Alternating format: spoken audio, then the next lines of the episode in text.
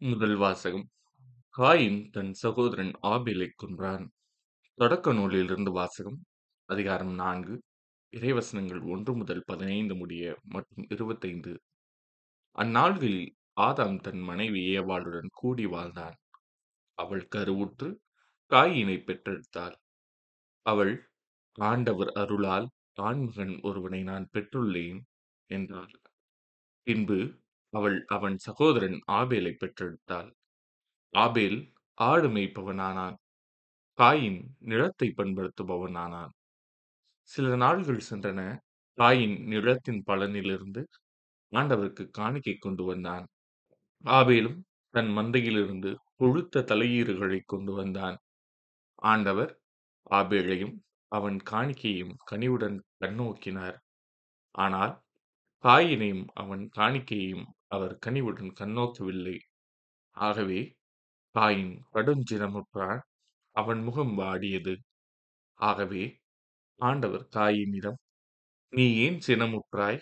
உன் முகம் வாடியிருப்பது ஏன்? நீ நல்லது செய்தால் உயர்வடைவாய் அல்லவா? நீ நல்லது செய்யாவிட்டால் பாவம் உன்மேல் வேட்கை கொண்டு உன் வாயிலில் படுத்திருக்கும். நீ அதை அடக்கி ஆள வேண்டும் என்றார். காயின் தன் சகோதரன் ஆபேலிடம் நாம் வயல்வெளிக்குப் போவோம் என்றான். அவர்கள் வெளியில் இருந்தபோது காயின் தன் சகோதரன் ஆபேலின் மேல் பாய்ந்து அவனைக் கொன்றான். ஆண்டவர் காயினிடம் உன் சகோதரன் ஆபேல் எங்கே? என்று கேட்டார். அதற்கு அவன் எனக்குத் தெரியாது. நான் என்ன என் சகோதரனுக்கு காவலாளியா? என்றான். அதற்கு ஆண்டவர் நீ என்ன செய்துவிட்டாய்? உன் சகோதரனின் இரத்தத்தின் குரல் மண்ணிலிருந்து என்னை நோக்கி கதறிக் கொண்டிருக்கிறது. இப்பொழுது உன் கைகள் சிந்திய உன் சகோதரின் இரத்தத்தை உன் வாய் திறந்து குடித்த மண்ணை முன்னிட்டு நீ சபிக்கப்படுகின்றாய். நீ மண்ணில் பயிரிடும்போது அது இனிமேல் உனக்கு பலன் தராது. மண்ணுலகில் நீ நாடோடியாக அழிந்து திரிவாய் என்றார். காயின் ஆண்டவரிடம் எனக்கு கொடுக்கப்பட்ட தண்டனை என்னால் தாங்க முடியாததாக இருக்கின்றது. இன்று நீர் என்னை இம்மண்ணிலிருந்து துரத்தி அடிக்கின்றீர். உமது முன்னிலையில் நின்று நான் மறைக்கப்பட்டுள்ளேன். மண்ணுலகில் நான் நாடோடியாக அழைந்து திரிய வேண்டியுள்ளது.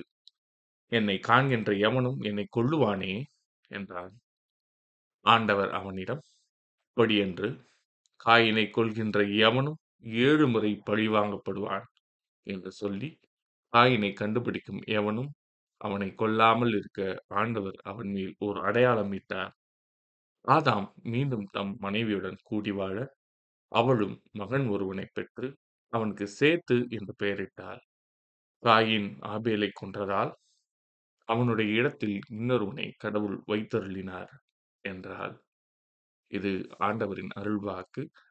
இறைவா உமக்கு நன்றி. நற்செய்தி வாசகம் இந்த தலைமுறையினர் அடையாளம் கேட்பதே மார்க் எழுதிய தூய நற்செய்தியிலிருந்து வாசகம் அதிகாரம் எட்டு இறைவசனங்கள் பதினொன்று முதல் பதிமூன்று முடிய அக்காலத்தில் பரிசெயர் வந்து இயேசுவோடு வாதாடத் தொடங்கினர்.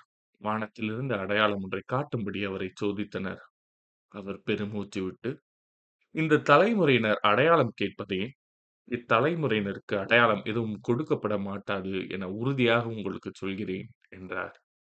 அவர்களை விட்டு அகன்று மீண்டும் படகேறி அவர் மறுகரைக்குச் சென்றார்.